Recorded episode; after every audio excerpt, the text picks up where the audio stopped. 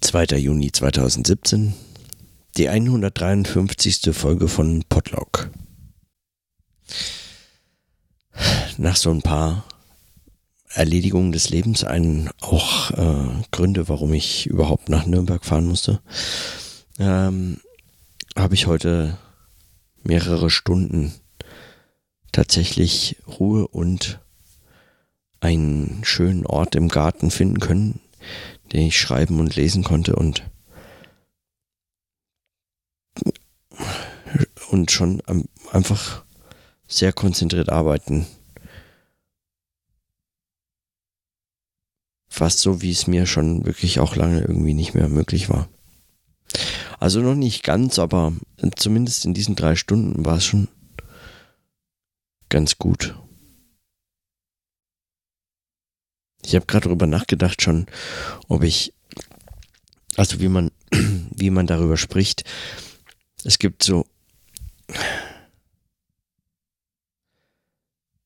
es gibt so die Beobachtung oder eine Erfahrung, die ich manchmal mache, wenn es mit dem Arbeiten gerade gar besonders gut klappt, wenn man sich ähm, wirklich konzentrieren kann und so sehr in die fast schon wie in die Sache versenken kann, dass man endlich nach langem, mühevollem so dahin denken über einen Gedanken stolpert, von dem man weiß, da wäre was, da ist eine Frage, da ist ein Problem, das ist auch möglich zu denken, aber es überfordert mich gerade.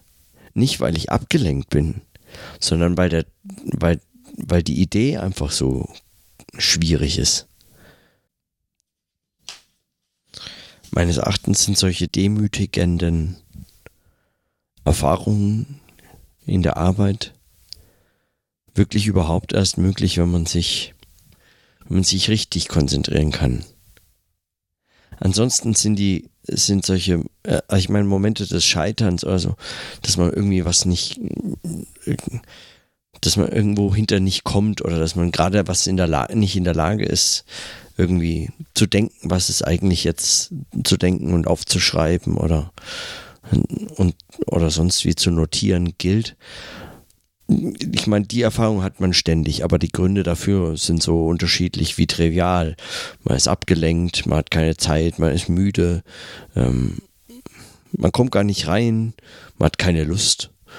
Also es ist ganz unterschiedlich oder man ist gar nicht in der Stimmung. Irgendein anderes Problem beschäftigt einen sowieso schon die ganze Zeit. Man kann jetzt da nicht auch noch darüber so viel nachdenken und so. Also es gibt ganz viele Gründe, die einen hindern, ähm, bestimmte Dinge zu denken. Aber ganz selten ist es so, dass man im Denken selbst und bei, bei allerhöchster Konzentration man dann an den Punkt kommt, wo einem auch gar nicht das Material fehlt. Man müsste jetzt nicht noch etwas tun, sondern, sondern schlicht der Gedanke selbst ist aus sich heraus so, so anspruchsvoll, dass man davor steht und sich sozusagen so für so ein paar Momente fast schon wie so ein bisschen also so, so zweifelt an, weiß ich nicht, ob das überhaupt Denken ist, was man da macht. So, es ist für einen Moment, einem wird dann,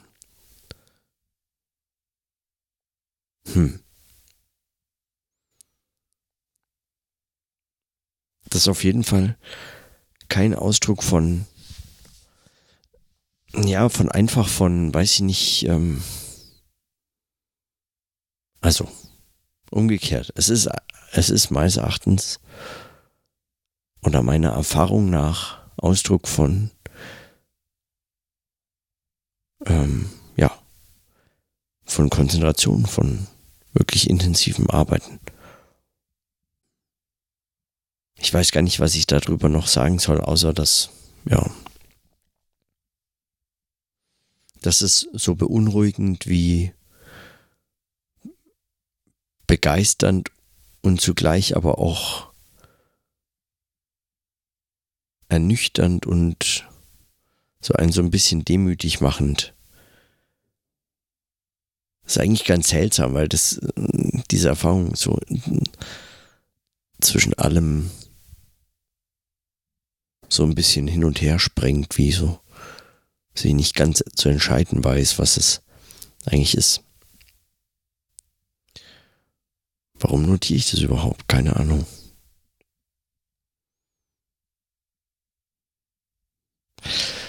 Ich habe auch überlegt, ob das so ähnlich ist wie, weiß ich nicht, wenn man zum Beispiel so Gedankenexperimente oder so Gedankenrätsel oder so Rätsel löst. Und dann kommt man an irgendwelche Punkte, weiß ich nicht, man muss irgendwie eine Aufgabe lösen, wie verbindet man diese vier Punkte mit einer Linie, ohne dass bla bla bla irgend sowas oder hier folgendes Szenario, wie löst man das jetzt so und so.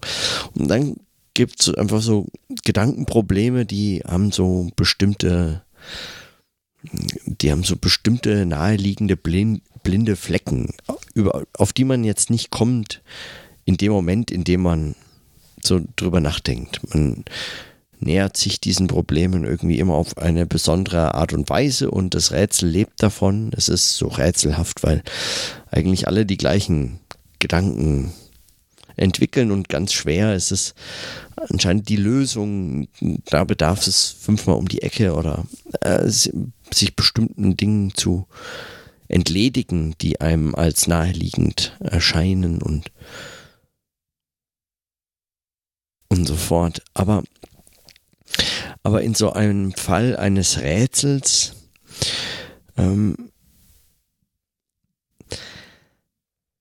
im Fall eines Rätsels hat man den Eindruck, also es ist, mein, mein, meine Überlegung ging dann darin, dass, also es mag mit diesem, mit dieser Art von Problem verwandt sein, weil man auch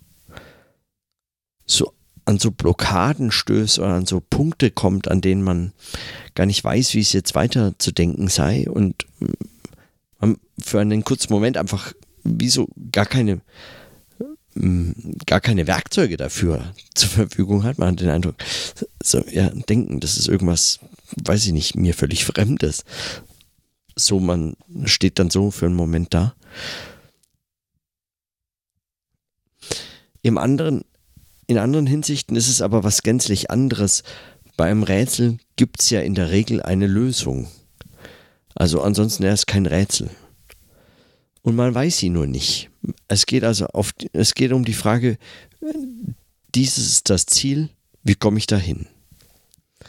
Und ich weiß nicht genau wie. Es ist sozusagen eine, eine Frage von, ähm, ja, man, man muss es irgendwie so herausfinden etwas finden, was irgendwie schon als ein solches mal gedachtes, als die Lösung eines Rätsels sich eben darbietet. Demgegenüber ist, wenn man, wenn man sozusagen das Gefühl hat, man oder den Eindruck, man, man denkt an einer Frage oder an einem Problem, der Formulierung. Man ringt um Worte, man ringt darum, die Worte zu diesen Gedanken zu finden. Dann, dann ist sozusagen das Rätsel der,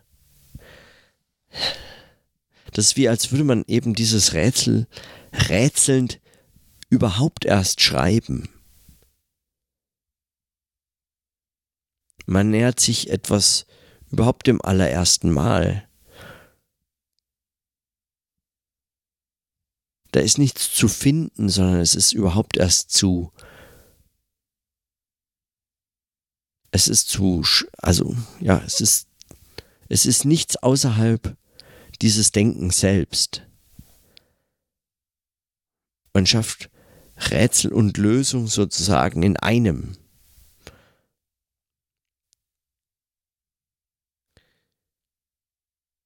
Und danach ist es auch erledigt. Die Frage ist nämlich dann, es möglichst nicht rätselhaft darzustellen. So, es geht, man ringt eben um diese Frage der Darstellung auch. Es geht ja nicht darum, es möglichst kompliziert erscheinen zu lassen, sondern es geht darum, ja, ja ich, ich weiß auch nicht.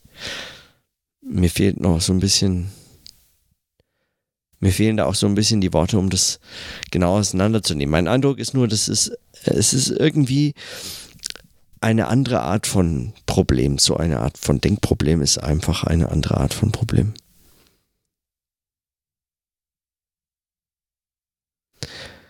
Und wäre es nur ein Rätsel, würde ich vermutlich auch einfach zu schnell das Interesse verlieren. Bei Rätseln verliere ich das irgendwann. Ich denke auch manchmal gerne so Rätseln hinterher, aber letztlich ist es irgendwie wie so Spiele auf dem Handy oder so. Die machen mal ein paar Stunden Spaß und dann fragt man sich, wozu eigentlich. Also ich habe dann keinen Bock. So lange interessiert mich das nicht.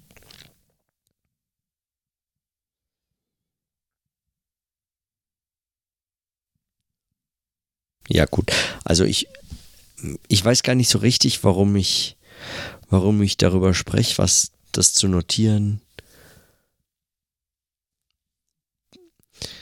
bringt, aber ich dachte eben, dieses sprechende Denken ist eines, das, das sich sozusagen auch in der Problementwicklung, in der Darstellung dieser Probleme ausdrückt und darüber nachzudenken und äh, sprechend nachzudenken, was es heißt, solche, solchen Problemen zu begegnen, denen man sich schon denkend um Sprache ringend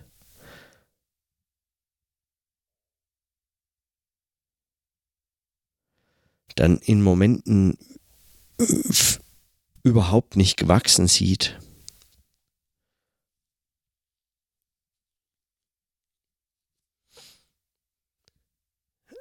Möglicherweise, ja, also möglicherweise ist es, ist es was, darüber zu sprechen. Nicht ist es hilfreich oder so. Das ist ja keine Therapiesitzung, sondern vielleicht ja, vielleicht steckt da noch was drin, auch für dieses sprechende Denken, für die Fragen nach, nach dem sprechenden Denken, was mir sich jetzt gerade noch nicht erschließt. Aber vielleicht in einer der Rückbezüge irgendeines darüber Sprechens zu einem späteren Zeitpunkt.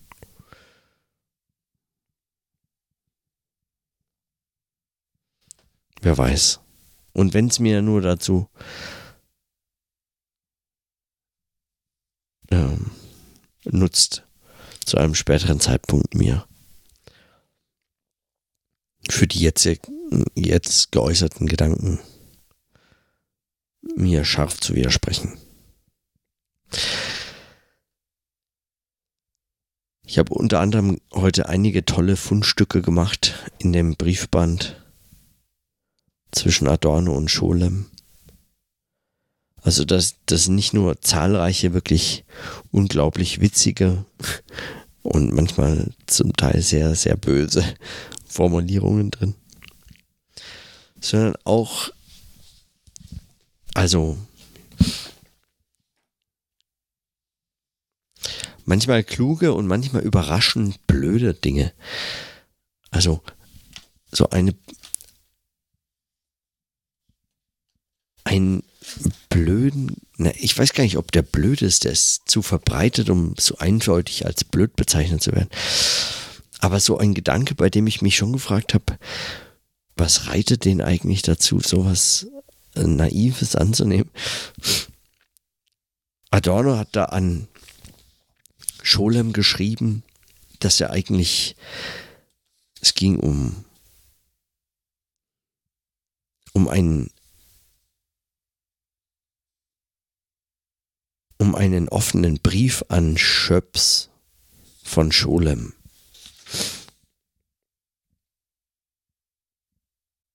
Der Grund, worum es da ging, ist eigentlich völlig unerheblich. Aber diesen Brief fand er ganz interessant. Also Adorno. Und zwar, also aus erkenntnistheoretischer Sicht, Es hat ihn besonders stark berührt, die Übereinstimmung, die zwischen uns in der polemischen Haltung gegen die existenzielle Sphäre herrscht. Und dann sagt er weiter, schon seine Kierkegaard, Arbeit sei eigentlich in dieser Richtung gedacht gewesen.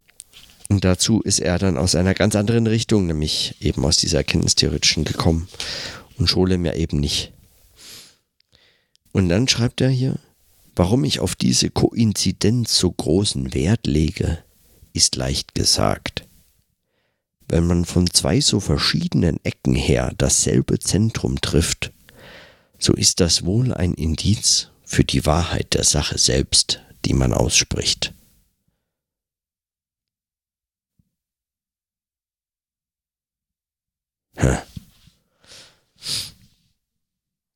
Ich, ich finde, es ist ein so erschreckend undialektischer Gedanke von Wahrheit, der sich da ausdrückt.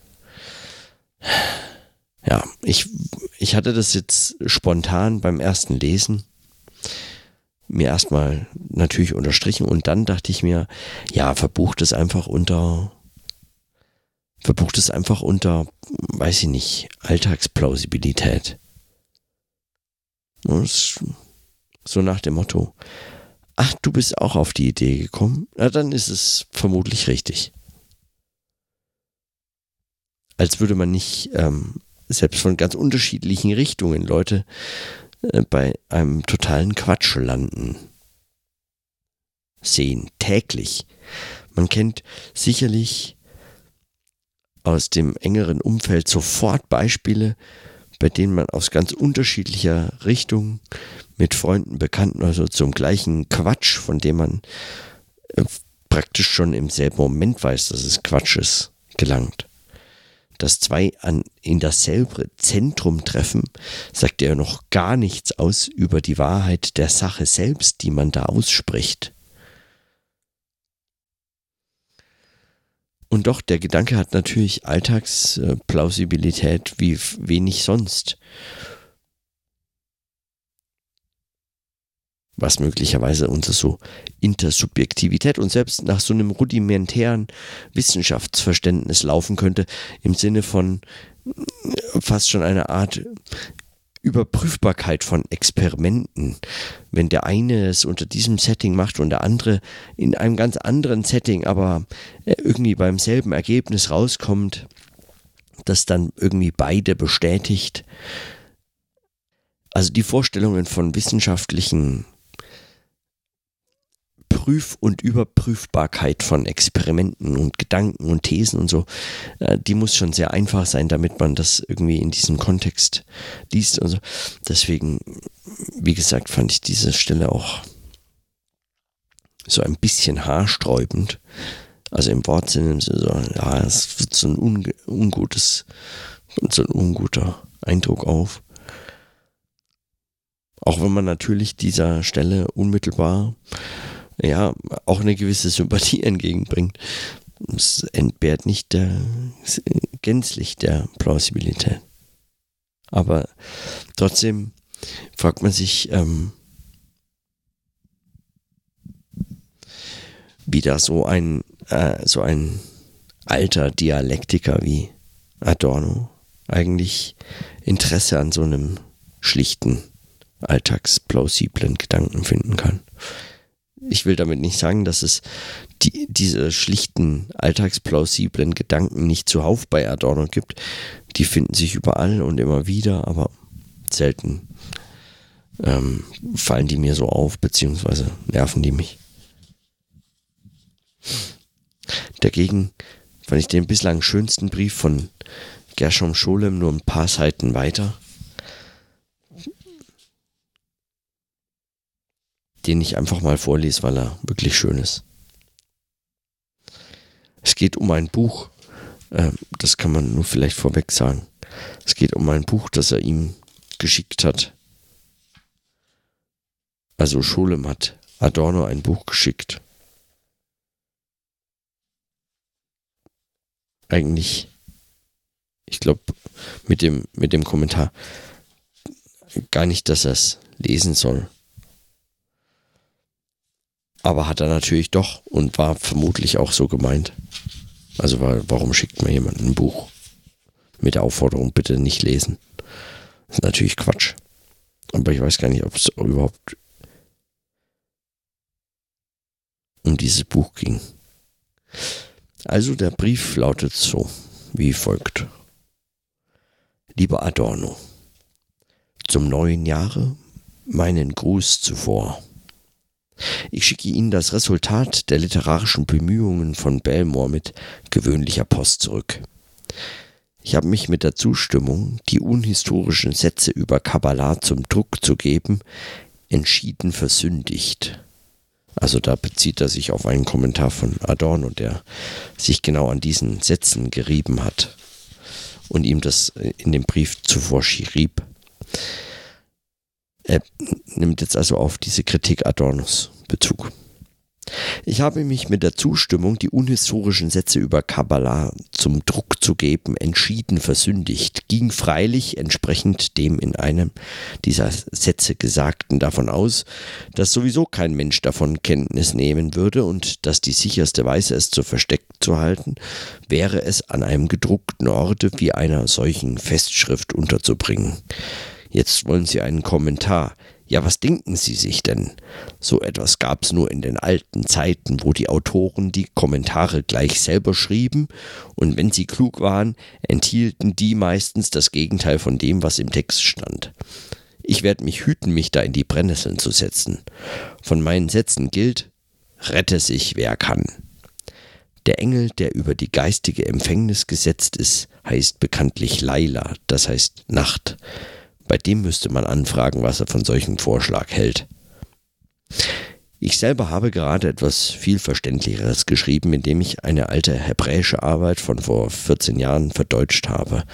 Da werden meine Leser weniger Kopfschmerzen bekommen.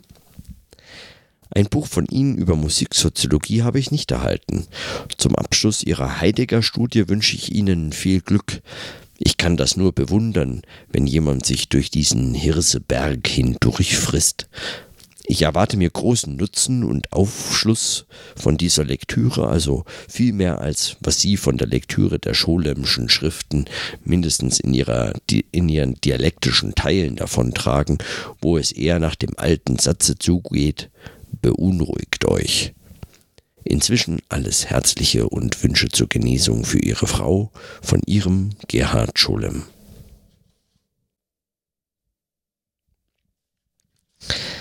Also ohne auf diese ganzen Verweise einzugehen, die dann auch von den Herausgebern des Buches wirklich unglaublich großartig herausgegeben. Von den Herausgebern umfangreich nochmal aufgearbeitet werden und nachgereicht und behandelt und so. Ähm, das ist äh, sehr, sehr toll gemacht. Ähm, davon abgesehen, diese Idee, dass dass er sich so sperrt gegen den Kommentar seiner eigenen Schrift, den finde ich ähm, schon erstaunlich und, ähm, und sehr spannend zugleich. Hat er natürlich ein gewisses Verständnis, ja fast sogar schon eine Neigung. Also, er liebäugelt selbst damit eigentlich, sich selbst vernichtend zu kritisieren für die Stellen, die er da geschrieben hat und die auch Adorno äh, ins Auge fielen. Und dann so tolle Formulierungen, ja, was denken Sie denn? Ja, sowas gab es nur früher, dass die Leute ihre eigenen Sachen kommentiert haben und dann auch noch, wenn sie klug waren, das Gegenteil behauptet haben, als im Text stand von meinen Sätzen gilt, rette sich, wer kann. Das finde ich ein hervorragendes Motto. Beunruhigt euch oder auch durch diesen Hirseberg sich hindurch zu fressen. Heiliger, der Hirseberg. Finde ich schon. Also, es war sicherlich einer der euphorischsten und witzigsten Briefe bislang hierbei, zumindest von Schule.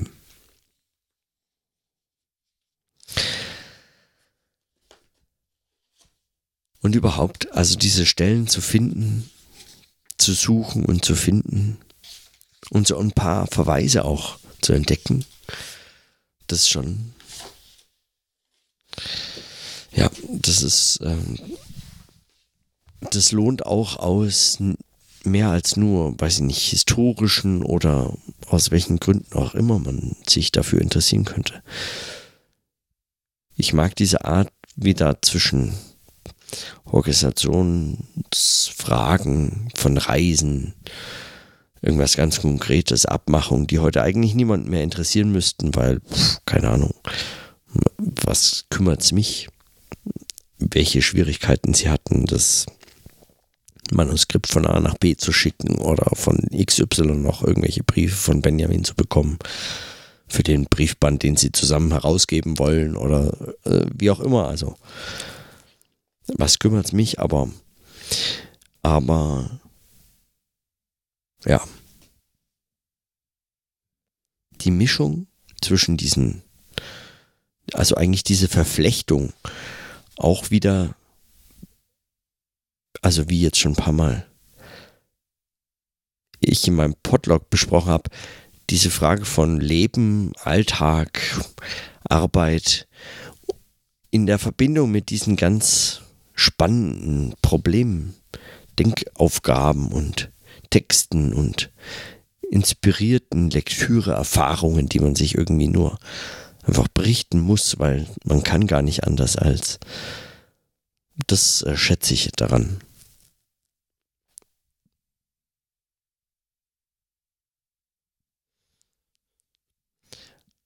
Also vermutlich, ich habe mir oft gedacht, eigentlich ist schon so ein bisschen trivial, warum lese ich überhaupt diese Briefe und warum lese ich die auch noch mit so viel Vergnügen und so flüssig und schnell wie wenig sonst. Also ich glaube, ich habe schon Romane noch nicht, schon lange nicht mehr so schnell äh, gelesen, fast schon gefressen wie diese Briefwechsel über Jahre hinweg, einfach mit manchmal langen Pausen, manchmal ohne, manchmal sehr schnell, manchmal nur wirklich Belanglosigkeiten. Und vermutlich geht es irgendjemandem ganz anders und denkt sich nur, ah, was für ein Quatsch, ey. Jetzt muss ich von Adorno auch noch die Briefe lesen. Der Typ geht mir schon in seinen Büchern auf den Zenkel. Aber ich muss sagen, ähm, diese Hartnäckigkeit der Korrespondenz zwischen den beiden, diese Ernsthaftigkeit, mit denen sie sich diese Texte tippen und diese ganzen Verweise zu sehen, wer wen wie wo. Also wie das so funktioniert ganz konkret wann sie sich wie in die Karten schauen lassen oder gegenseitig ihre Karten mal zeigen. Und irgendwie das, das ist interessant einfach, weil, weil, weil ich das heute zumindest nicht aus dieser Form der Darstellung kenne, sondern zum Beispiel aus persönlichen Gesprächen mit Kollegen und Freunden und so, die äh, an der Uni arbeiten, die in dem Bereich arbeiten oder so. Aber Aber diese schriftliche Darstellung ist in der Form.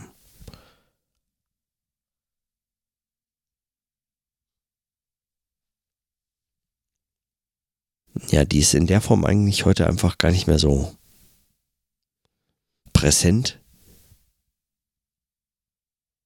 Und es verdichtet das irgendwie so ein bisschen stärker. Und zwar nicht nur, weil man schriftlich irgendwie dichter schreibt, als man sprechen kann beispielsweise, sondern auch, weil, weil, weil Jahre in manchmal nur 10, 15, 20 Briefe zusammenschrumpfen, ein ganzes Jahr. Und man liest sie viel schneller, als dieses Jahr vorbeigeht, selbstverständlich. Aber man liest sie überragend schnell. Man ist ähm, in 10 Minuten direkt mal von Januar bis September. Das ist schon erstaunlich schnell, würde ich sagen. Und in den zehn, äh, äh, neun, zehn Monaten oder so, äh, für die ich nur zehn Minuten brauche, weil es nicht so viele Briefe gibt oder so, in denen haben die gelebt, gearbeitet, sind irgendwo hingereist. Überhaupt reisen die unendlich viel. Also erst äh, Adorno, später vor allem Scholem. Und sie treffen sich immer in der Schweiz, in den Bergen und in der Abgeschiedenheit ist schon spannend. Ich mag das gern, da so ein bisschen zuschauen.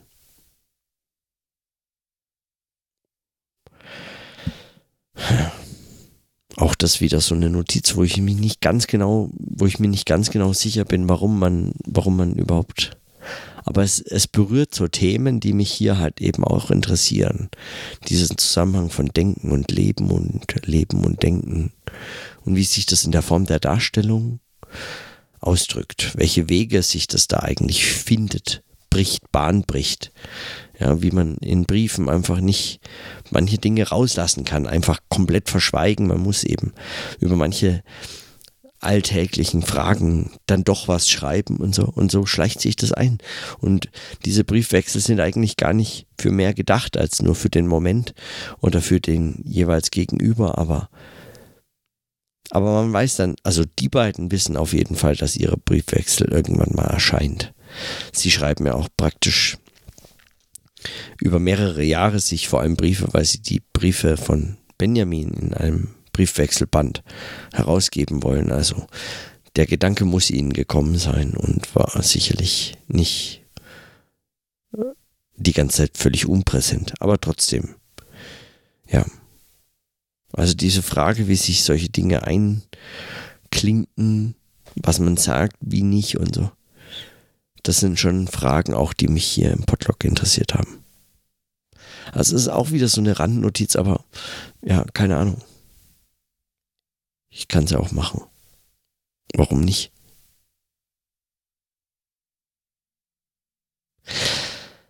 Morgen hoffe ich, dass ich nochmal Glück habe mit dem Wetter. Das soll schlecht werden. Und dass ich nochmal so in Ruhe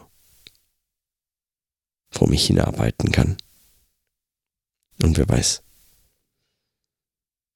vielleicht habe ich dann auch nochmal ein, zwei, auch inhaltlich mehr spannendere Gedanken zu notieren. Aber das sehe ich morgen. Bis dahin, dann bis morgen.